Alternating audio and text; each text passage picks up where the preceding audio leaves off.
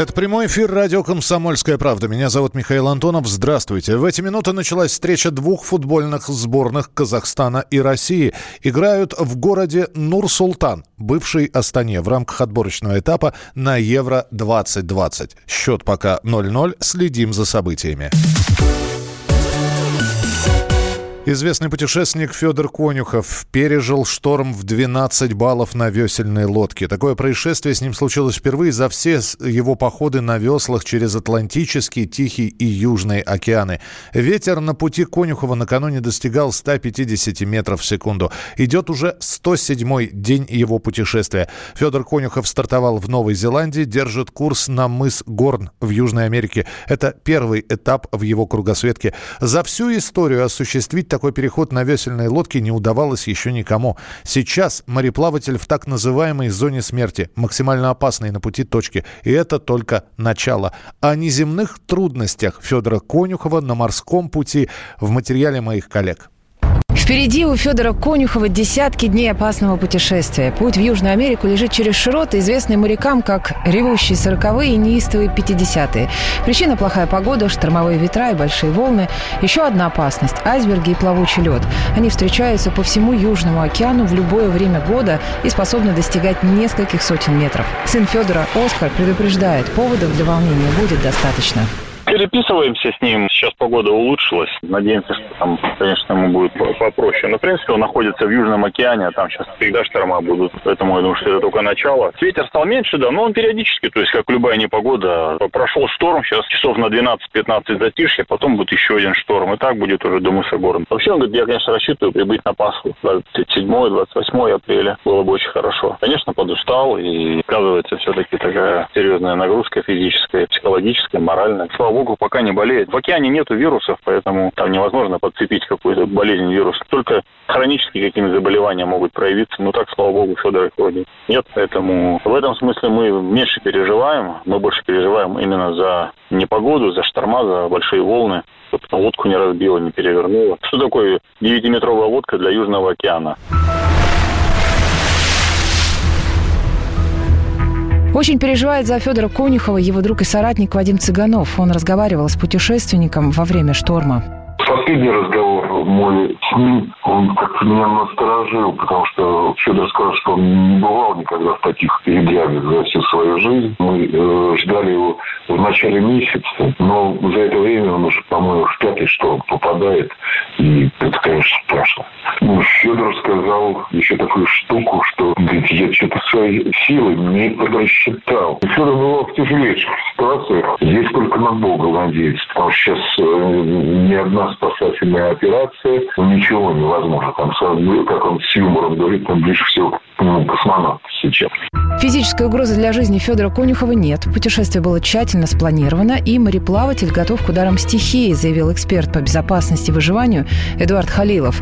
Он рассказал, какие опасности могут грозить здоровью мореплавателя продолжительное, монотонное физическое усилие. Раз. Второй момент – морская болезнь. Если говорить про маленькую лодку, естественно, ее вверх-вниз, вправо-влево ее будет э, трепать и для вестибулярного аппарата человека, и в целом для психологического состояния вот это понимание, что ты ничего не видишь, что ты один в, в абсолютно опасной, экстремальной среде, в этих условиях на человека идет мощнейший прессинг. Все это накапливается. Естественно, это сказывается на его здоровье. Трясет не слабо, но жив останется. У него самая высокотехнологичная лодка. Она герметична, она закрыта, она похожа вообще на космолет. У нее полностью герметичный корпус. Вода внутрь проникнуть не может. Эта конструкция, она способна выдержать шторм, она способна выдержать долгое автономное пребывание в одиночестве в э, сердце океана. Весельная лодка «Акрос», на которой плывет путешественник, оснащена тремя независимыми системами электрогенерации – солнечной, ветряной и электрохимической. Связь и навигация обеспечивается несколькими спутниковыми системами. Длина судна 9 метров. Федору Филипповичу нужно переждать стихию, и ветер вынесет его по направлению к цели. Так считает мастер спорта международного класса по парусному спорту, девятикратный чемпион России Юрий Фирсов У него достаточный запас сублимированного питания, количество пресной воды не ограничено. Все-таки шторм попутный, и он его несет все равно в сторону мыса Горн, куда он сейчас продвигается. Прогнозы благоприятные, попутные ветра, попутные течения. Ветра скоро его начнут отбивать южнее, южнее, южнее. Чем ближе к Антарктиде, ветра идут из области высокого давления в область низкой. Лодка совершенно безопасная. Федор Филипповичу главное пристегнуться, ну и молить Бога, чтобы ее меньше переворачивало.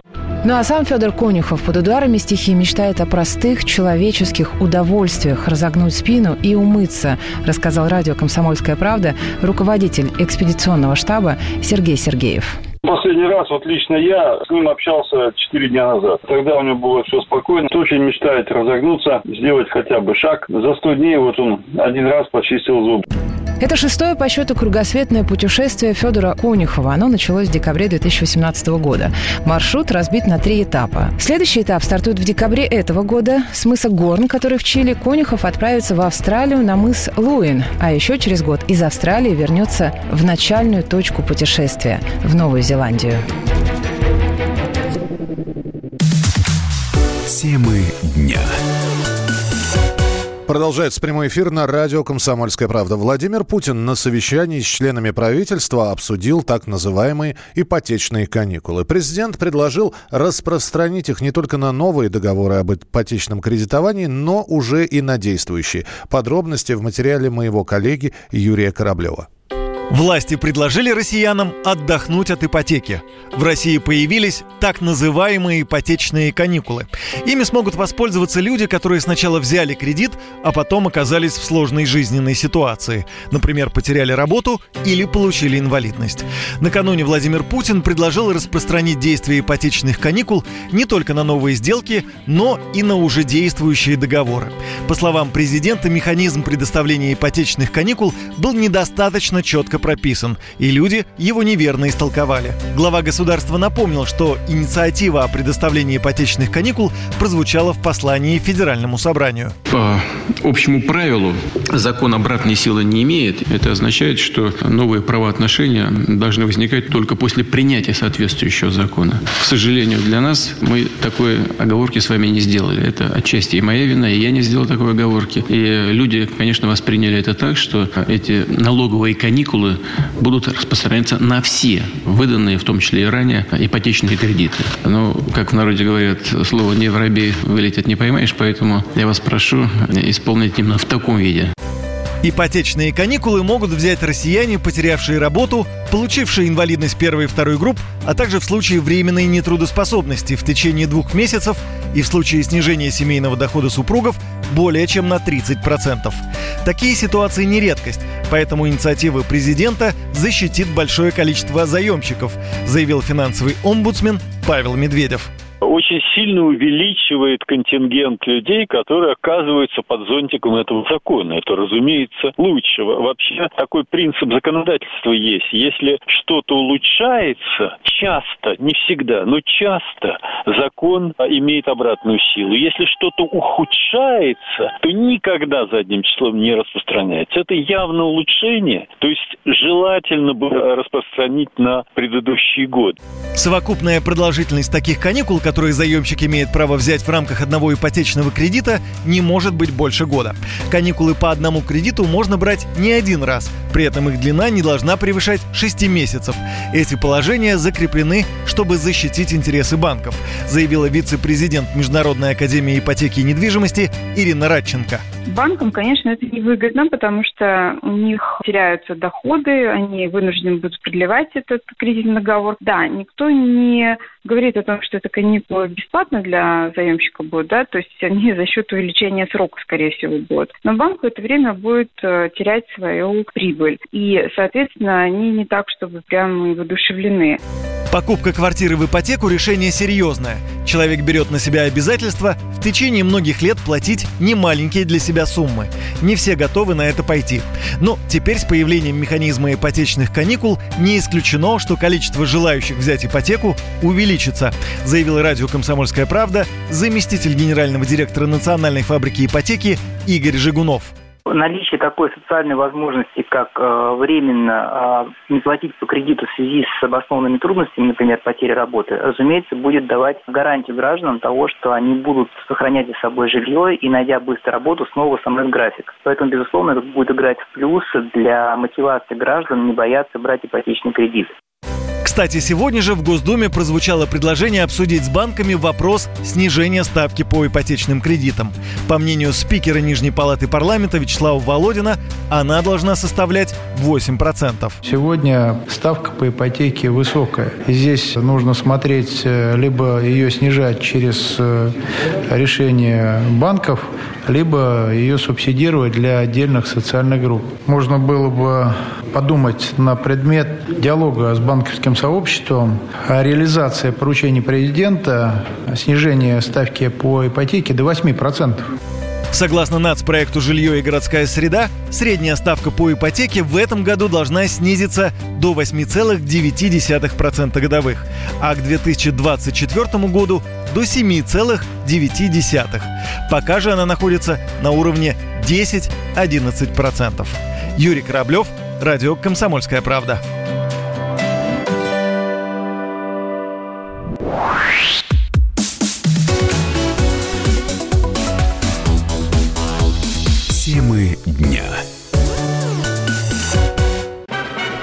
Магеллан прошел вокруг света за три года, его знает весь мир.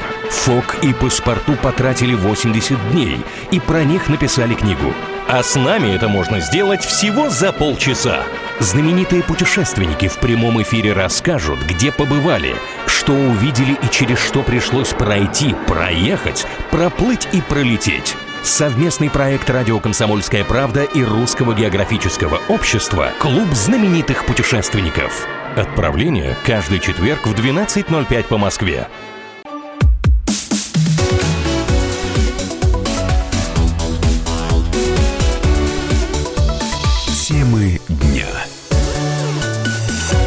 Это прямой эфир на радио «Комсомольская правда» и 16 минут сыграно в футбольном матче «Казахстан-Россия» в рамках отборочного тура на чемпионат Европы следующего года. Встреча идет в эти минуты. Дзюба капитан, Черчесов на бровке. Несколько столкновений на поле обошлось без травм. И один опасный навес на ворота казахов. Это пока все, что можно рассказать о первых минутах. Счет 0-0.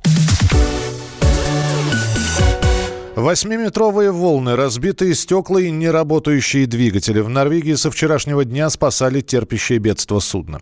И бедствие судна. И на данный момент спасательные работы на Викинг Скай завершены. Об этом сообщает компания-оператор. Оставшимся на борту ничего не угрожает. Судно своим ходом идет в порт предписания. На борту корабля были почти полторы тысячи человек. 400 из них эвакуировали спасатели вертолетами. Эвакуация по воде на шлюпках и лодках оказалась невозможно из-за непогоды. Ветер и волны не позволяли другим судам подойти к Викинг Скай достаточно близко. Самая большая опасность была в близости скал, которые могли повредить дно корабля и привести к затоплению лайнера, считает главный редактор журнала «Морской бюллетень» Михаил Войтенко.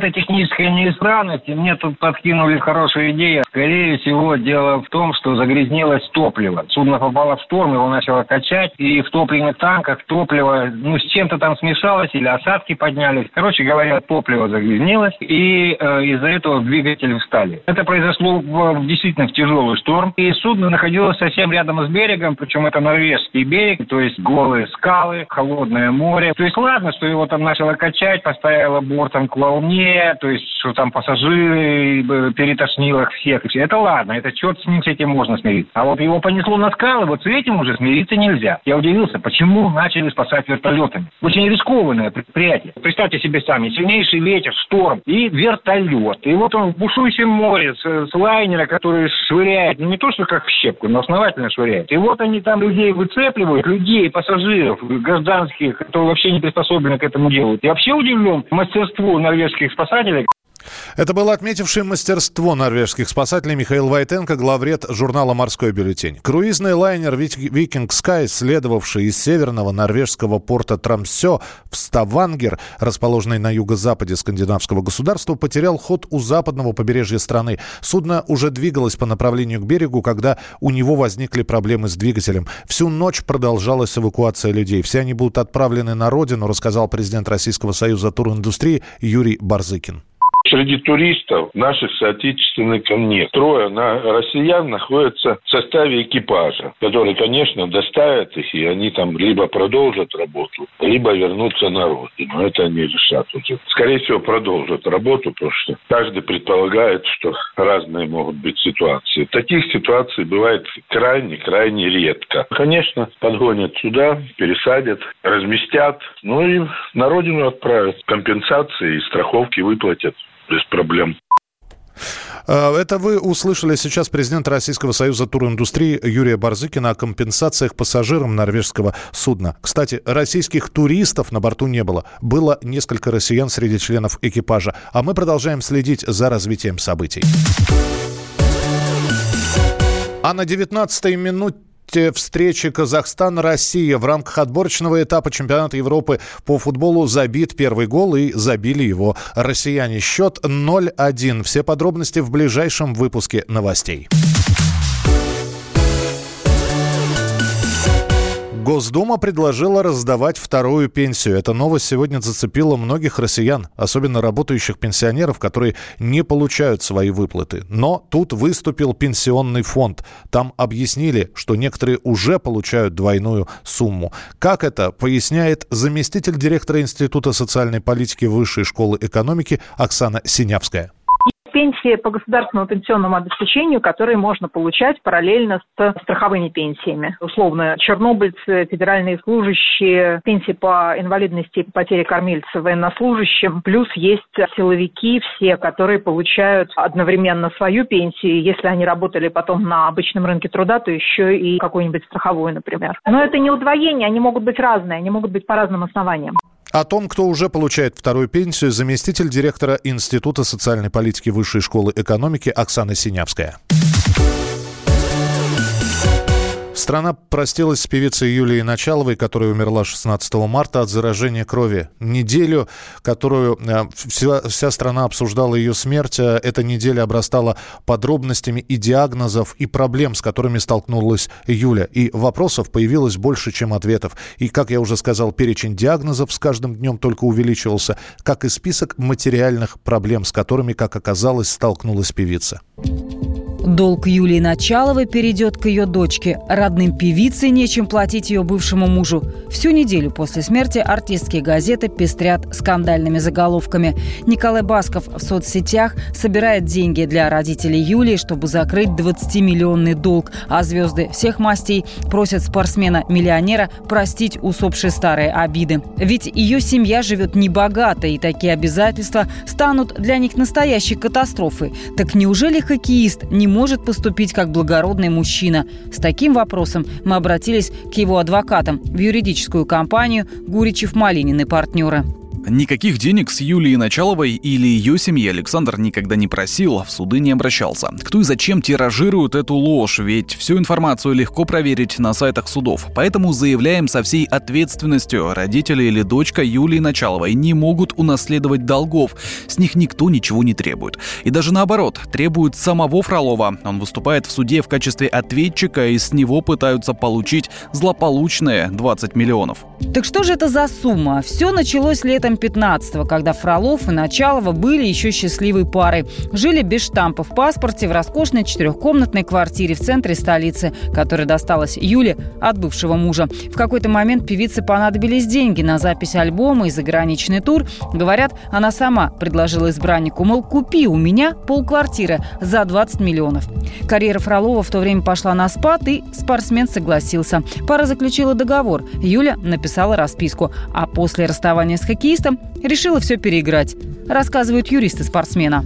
Александр на законных основаниях стал владельцем половины квартиры, но после расставания никаких претензий не предъявлял. А Юлия спустя три с лишним года сама решила судиться, потому что, по ее словам, денег не получала. Прошлым летом Началова продала долг Фролова нижегородской компании за 15 миллионов рублей. А эта фирма уже обратилась в суд, требуя деньги с хоккеиста. Общая сумма почти 26 миллионов, якобы долг плюс неустойка.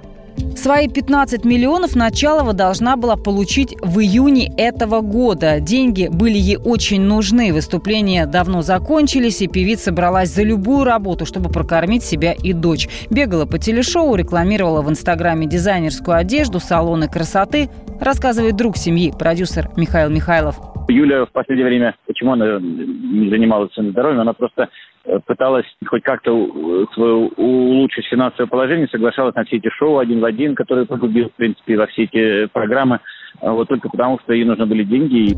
По словам друзей, этим летом певица собиралась лечь на обследование в зарубежную клинику, где болячки лечат экспериментальными методами. Именно на это она хотела потратить 15 миллионов от бывшего мужа. Началова знала, что избавиться от подагры невозможно, но мечтала хотя бы ослабить адские боли. Если раньше певица грезила карьерой, всемирной славы, то теперь хотела просто жить и растить дочку. Оказалось, не судьба – Юлия Началова умерла 16 марта. Ей было всего 38 лет.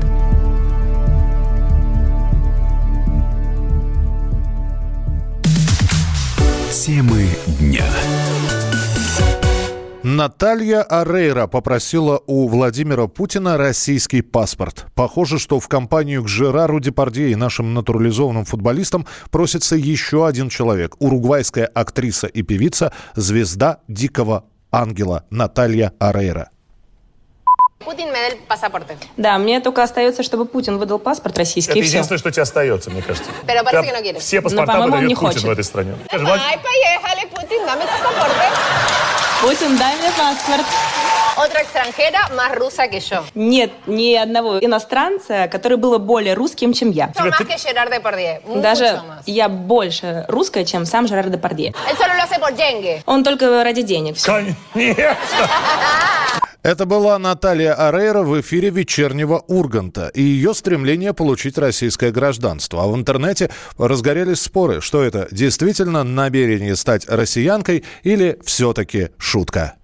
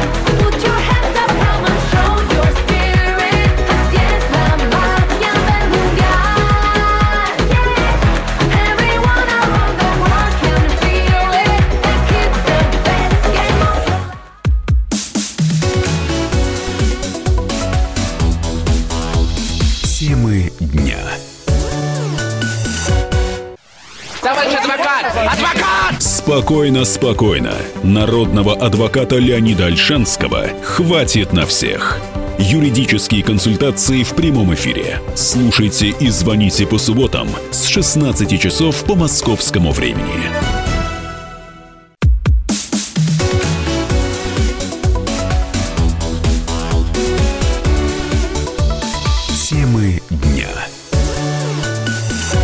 Продолжается прямой эфир на радио «Комсомольская правда». Еще 13 минут остается играть в первом тайме э, сборной России и сборной Казахстана в рамках отборочного этапа Евро-2020. Счет 0-1. Денис Черышев открыл счет, э, и наша сборная повела. Гол был забит на 19-й минуте. Следим за развитием событий.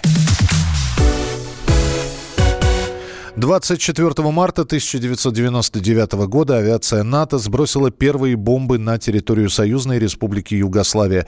1700 человек погибли, еще 10 тысяч пострадали. Альянс намеревался уничтожить военно-экономический потенциал страны, но больше всего пострадало мирное население. Операция продолжалась 78 дней. Чем руководствовался Североатлантический альянс, рассказывает политик и историк Сергей Станкевич. НАТО вышла за границы своей ответственности и обрушилась с бомбами на страну, которая ни на кого не нападала. Это же НАТО презрело международное право и обошло Совет Безопасности ООН в этой своей акции. Соединенные Штаты, которые в основном стояли за этой операцией, то же самое спокойно перешагнули международное право и провозгласили свое право использовать оружие там, где они считают нужным, не слушая никого. Даже э, с учетом того, что тогда были, как опять-таки казалось с российской стороны, хорошие, э, если не дружеские, то, по крайней мере, союзнические отношения между президентами э, Соединенных Штатов и России, э, все это было отброшено в тот момент, когда Соединенным Штатам показалось необходимым сокрушить враждебный для них режим. А НАТО, которая проигнорировала все правила и нормы, рассказывал Сергей Станкевич. Это не было проблемой только балканских стран. Военная интервенция 1999 года – это общемировая проблема, так считает писатель Юрий Поляков. Это наш был общий, кстати, кризис. Параллельно развивался государственный кризис двух многонациональных и многоконфессиональных э, славянских государств. Это был СССР и Югославия. Ни в коем случае нельзя доверять западным партнерам, все их советы воспринимать очень критически. Во-вторых, научил тому, что в таких вот многонациональных, многоконфессиональных государствах недопустимо ослабление центральной власти. Оно всегда чревато распадом и межконфессиональными, межэтническими, так сказать, конфликтами. Ну и я думаю, что именно после Югославии пришло понимание того, что надо заканчивать с этим квазилиберальным лозунгом «да кому мы нужны». Выяснилось, нужны всем. Не мы, а наши, так сказать, территории. Писатель Юрий Поляков о том, что западным партнерам не стоило доверять. Белград и Приштина первыми приняли на себя всю мощь бомбардировок. Я напомню, их длительность была 78 дней. Политик и писатель Александр Проханов рассказывает, как в те дни вели себя мирные жители. Я во время югославского кризиса был там. Когда начались бомбардировки, я находился на мосту через Саву вместе с сербами. И они боялись, что американцы разрушат мост через Саву и разломят Белград на две части. И мы все вышли туда, на этот мост, стояли этой стеной, или песня. Кто-то рыдал, кто-то проклинал. По обе стороны Савы взрывались дома, взрывались центры. И меня вот это состояние научило мужеству, обожанию людей, которые готовы были своими жизнями защитить родной город. Я был благодарен им, потому что они доверили мне эту страшную, кромешную и восхитительную задачу и миссию – отставить родной город и родной очаг.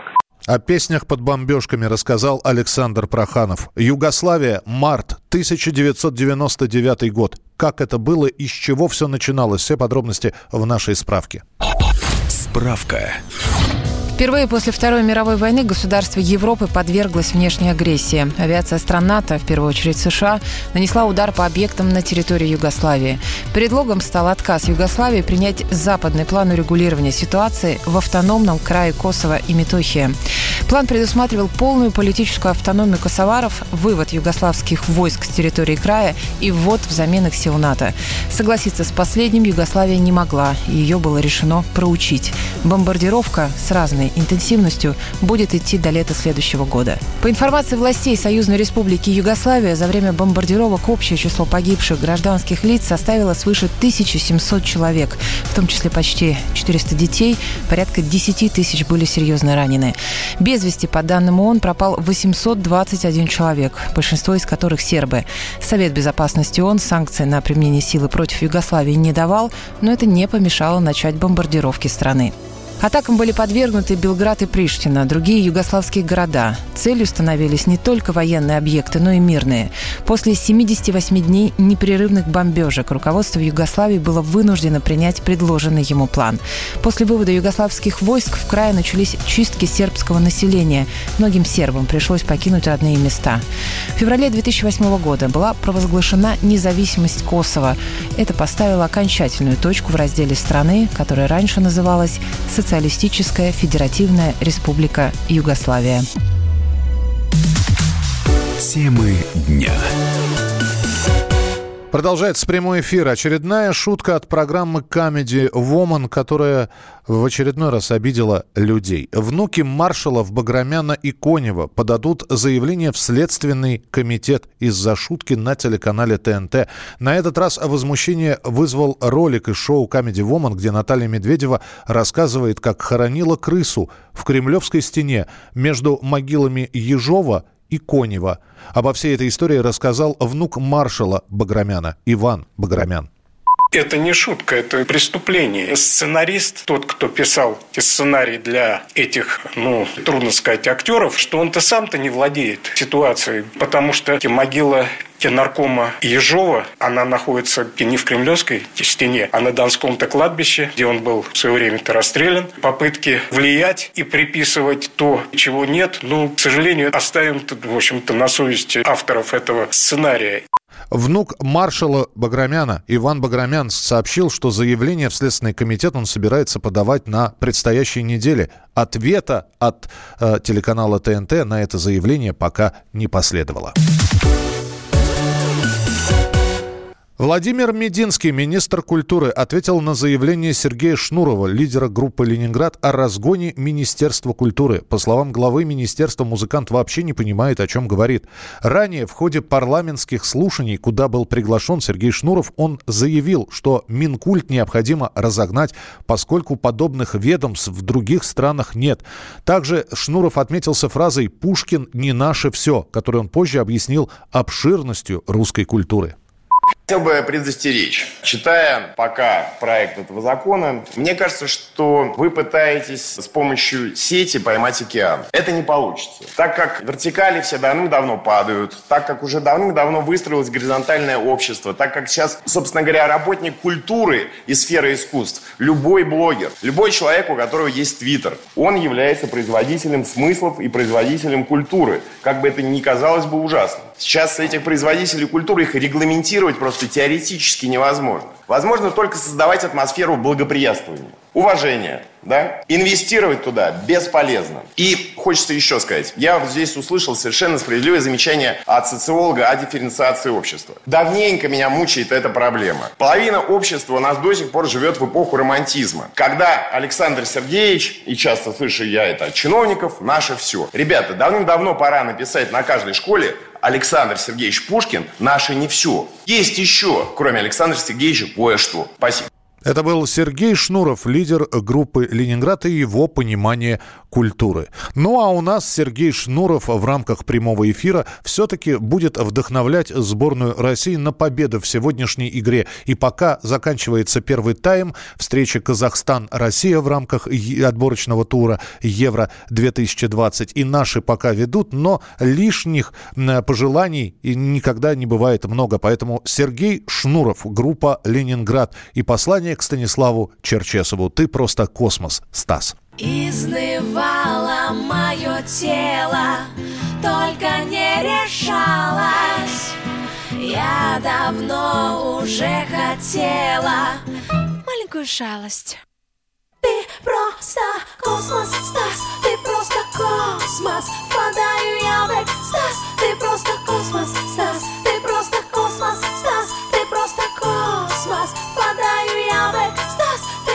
космос, Стас.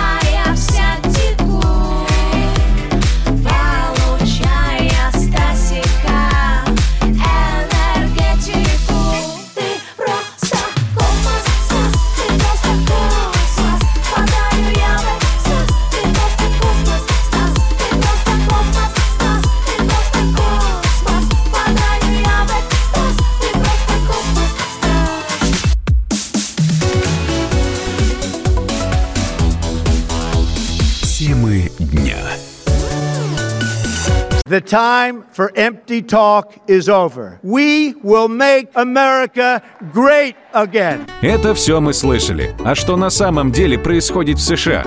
Реальные новости, курьезы и события, которые нигде, кроме Штатов, случиться не могут. Как они там за океаном вообще живут?